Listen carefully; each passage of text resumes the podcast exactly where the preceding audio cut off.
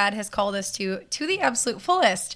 Hello, everybody. My name is Brittany. Thanks for joining today. I'm a Catholic wife and mom of two boys, two rambunctious boys, and I run fitmomlifetothefullest.com. It's funny, I am recording at nap time, and this is legitimately the first time I've sat down today, but it feels nice. It feels good. It is winter here in upstate New York, and I really do not like going outside when it's cold out. Um, it is a personal challenge to myself to try to take the boys out daily.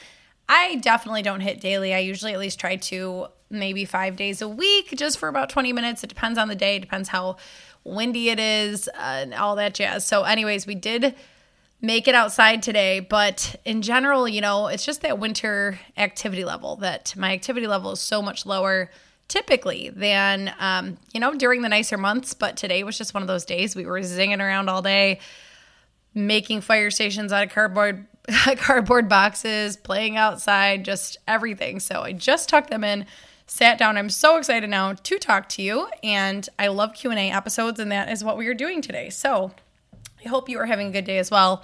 Maybe you're probably not sitting down. I know when i'm listening to podcasts i am doing dishes, folding laundry, that kind of stuff. So you're probably bustling around. So make sure you hydrate, take a deep breath, all those good things. And I hope this podcast is helpful to you. So, hopping right in, the first question I received is, and I get this one a lot is it necessary to drink protein shakes, to take a protein supplement, anything like that to do with protein? So, in one word, no, it is not necessary, right? Supplement right in the word itself. It should it it you know, it's its own definition. It should supplement the rest of your diet, the rest of your intake, the rest of your nutrition. So you could get all of your protein just from natural sources.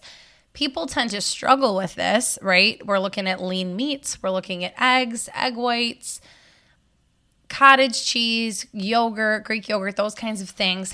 And definitely it's usually a challenge for most people to hit their protein target. And I've done episodes I know before on tips to hit your protein target, and that was actually one of the most popular so far. So I think that's a hot topic. So I do find it helpful to use a protein, okay, protein powder. You don't need to though. That is the short answer is no. If you can get it all from food, that's fine. You're just going to be looking at doing a lot of chewing. Go back to the tip episode about protein. Just up your portions, right? You don't have to always do three ounces of chicken breast. You can up it to five ounces. You can buy some protein enriched foods like protein pastas instead of regular pastas, those kinds of things. So you could do it all from food. Do I? No, but I don't have protein every single day either. So what I personally like to do is I have two on hand. One is a whey isolate that is just vanilla so I can add it to things. Like I talk about my oatmeal probably every episode. I tend to put a half scoop in my oatmeal in the morning if I do hot oats or overnight oats because that's just an easy way to start the day with some extra protein. So I use a vanilla for those kinds of things. So I'm going to throw it in muffins, throw it in pancakes. It obviously it doesn't have very strong flavor.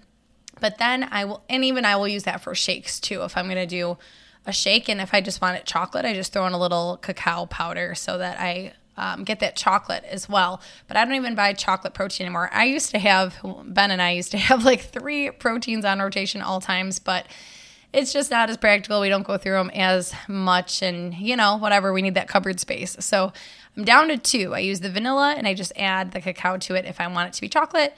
And then I have Isopure, which is delicious. It's just like a crystal light kind of taste, totally different, where I would never mix it with anything else. I've never tried it in a shake. I don't add it to anything, but I just mix it up with water, which any other protein that would sound disgusting to me to do. I've tried to do that before, taking a whey protein and just try to shake it up with water. I've always been the person that needs it with almond milk. And even then, I don't like it just shaken up. I like it blended with ice and frozen banana, like so it's more of a frosty milkshake kind of thing.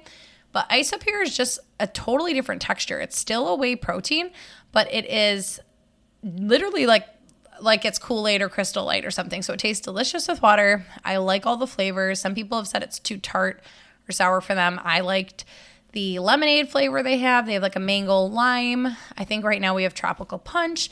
And that one's always really nice for me to do mid morning too if I didn't have a really protein high breakfast or we're going to be on the go because that's typically, you know, our schedule's been looking like once the baby takes his morning nap, or toddler, I should say. He's over one. but after his morning nap is usually when we, you know, are out and about. If we're going to the library, going to adoration, going to a play date, whatever, it's usually right around that 10 a.m. time, which is like, you know, we're getting everybody out of the house, but breakfast has been a while ago and you still have a little bit of time before lunch. So that is when I will mix that up with water and have that. So do you need it? No, but do most people find it helpful to help them hit their protein targets? Yes. So do I do it every single day? No.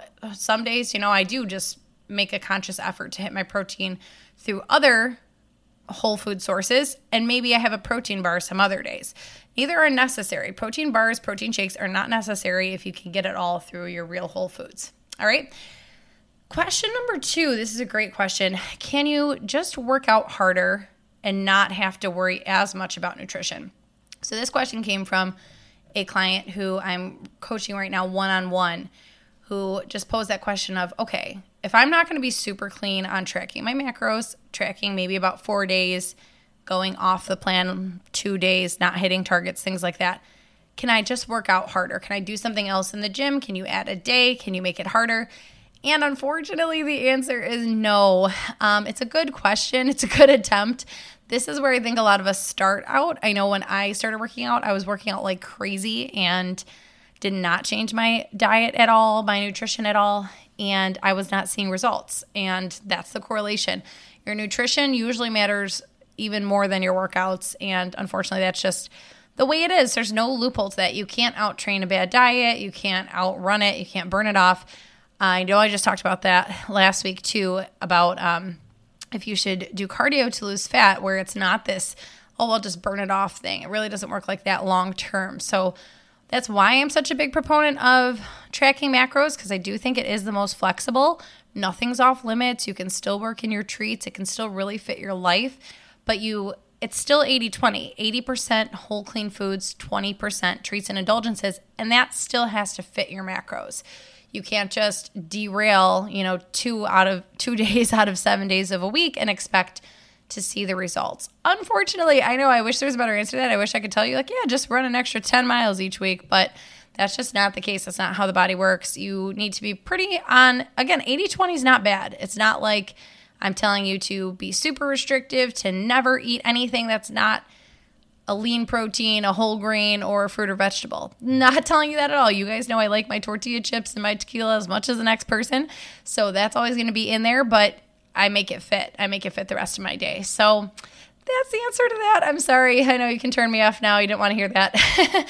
and then my last question for the, today is what are the best foods to eat during your first trimester?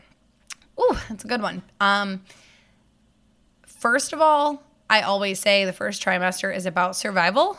And so that is my total disclaimer. You eat what you can eat. And then I will share what has personally worked well for me. But I think it's so freeing and such a load off the mind to hear that. And I remember my first pregnancy with Joshua, there was a woman at the gym, and I might have talked about this in the pregnancy episode, who was very fit, um, probably in her 40s, very fit, and she had had four kids previously. So she, her kids were all, you know, various ages. She was not currently having kids. So and um, she had told me when I was pregnant, she's like, you know what, Brittany? When you're pregnant, you just do what you need to do and worry about it later. Like, stay active. Obviously, don't just say, oh, I'm pregnant and eat whatever you want. She's like, but eat what you can and what you can stomach, what doesn't make you sick. She said that she, for her first trimester, ate cereal every day with each pregnancy just to get through the first trimester and it was fine. And she's like, and in case you think it was good for you cereal, it was not. I was eating Captain Crunch and Lucky Charms and those kinds of things. And I was honestly just in awe of thinking, like, wow, and now you look like this, but you did that. Like, okay, well, that kind of gives me permission. I kind of feel better about that, that I will make it through this and then be able to still kind of have the physique I want, eat, you know, more nutritiously as I want to, because I know it's better for my insides, right? My arteries, my energy levels, all that stuff but I definitely agree with that. I stand by that. I think everybody's first trimester is so different. But what I do applaud women on, because typically it happens when I'm training somebody one on one and they will, you know, become pregnant. And then they're like, okay, well, what can I do now? Like, how should I stay super healthy? And then usually a week or two in, they get really frustrated and are like, oh, I just don't have the stomach for meat and this doesn't sound good and that doesn't sound good, but I want to be really healthy. So it's a balance. It's a balance between trying to, you know, keep healthy foods in mind, but not forcing yourself. So for me personally, I have had meat aversions, I think each, every single trimester, um, every first trimester, I mean, of each pregnancy.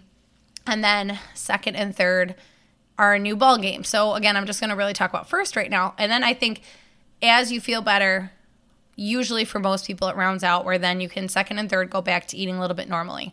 I know that with like Joe, I did not have protein shakes at all. Speaking of protein, through the pregnancy because that idea just turned my stomach. But then my third trimester, I felt fine with it and had them again and that kind of thing. I started craving more salads in my second and third trimesters. So, honing in on just the first trimester, and again, my personal experience, it's those carby, bland foods that you can usually tolerate and that don't turn you off. So, my suggestion is to take those carby, bland foods and try to pick the healthier options that you can. So, even though that woman at the gym, you know, told me that she was eating sugary cereals, perhaps you can get, you know, kashi cereal, something like whole grain, some protein added so that you are getting some more nutrients, some more vitamins, minerals, protein, etc. through that bland food. Same thing with pastas and things like that. Look at, you know, instead of just regular white pasta having a chickpea pasta with protein, okay? Because it's still bland, it's usually not that offensive to you. You know what I mean? I'm not um, being facetious, but the smells and things like that are what usually do us in meat wise and things like that. But nothing about pasta usually really is super turning turns you off. So try to go with that, see how it tastes best to you. I don't care if you have it with butter, butter and noodles. You know what I mean? That's a bland one, but trying to pick a little bit higher quality ones then. So chickpea pasta, cereals, oatmeal is usually really good because it is bland. You could put peanut butter in it or different nut butters. Again, protein if you can stomach it, but if not, I've definitely one pregnancy just had oatmeal almost every day. There was uh, with Josh, my first one. I had a peanut butter and jelly sandwich every day because that is what I wanted, and it you know fit the bill. It at least had some protein and fat, and bread is usually is another bland thing. So that's another good one too, like toast and bread. But instead of you know just again whatever kind of bread, maybe trying a sprouted grain like Ezekiel bread or a higher protein bread like P28 and trying to do avocado toast or peanut butter toast and that kind of thing. So think bland, think carby, but try to find the best options of those. Pizza is another thing you might be craving or find comfort in. So try cauliflower pizza. You know, try if you're craving mac and cheese, again, go to that chickpea pasta and make mac and cheese with that. You can always make lighter and find a lot of lighter versions of the things that you're craving and the things that you know, will probably be better for you right now. It's not the time to try to force yourself to have tilapia because you know it's lean fat and all that kind of stuff or lean protein. Um, go with what you can, but in my experience, that's what it's looked like in the first trimester is starchy, bland, and try to pick the healthiest option then of that that you can and ride it. If you feel great one day, it's really day to day. You know, don't count it out. I've given the advice before to try to either buy some pre-cooked meats or if you can have your spouse like grill some up for you or things like that like I'll buy rotisserie chicken or have my husband grill steaks because or grill um, chicken for me for the week because half the the issue is usually seeing it, smelling it, dealing with it raw. So I've found that I could even stomach things like chicken wraps if I had just bought rotisserie chicken versus if I was trying to clean the chicken, marinate the chicken, smell it cooking. Like those are usually the things that turn us off. So I'm sorry that I've talked about that so much if you are in your first trimester listening to this, hoping to find relief and then hearing about raw meat for half the time. So go eat some cereal and hope and pray that it turns around a little bit in your second and third and that you can you know, get back to eating a little bit normally. But again, in the span of things, pregnancy is a short time. I know that you might have five kids back to back. That's almost five years of your life. It feels like you were pregnant, but it, it really is a blip. You can, it's, it's the harder part is getting back to eating nutritiously once you're done and once you're, you know, through pregnancy. So do what you can. It's not going to derail everything. All right. All right. Well, thank you for joining me. And I look forward to talking to you ladies next time. If you have not left a review, I would love, I noticed a couple more reviews popping on there. So I would love if you take the time to tap the stars and leave a written review. If you have not done so yet, I'd super appreciate it. All right. Have a great day. I'll talk to you next time.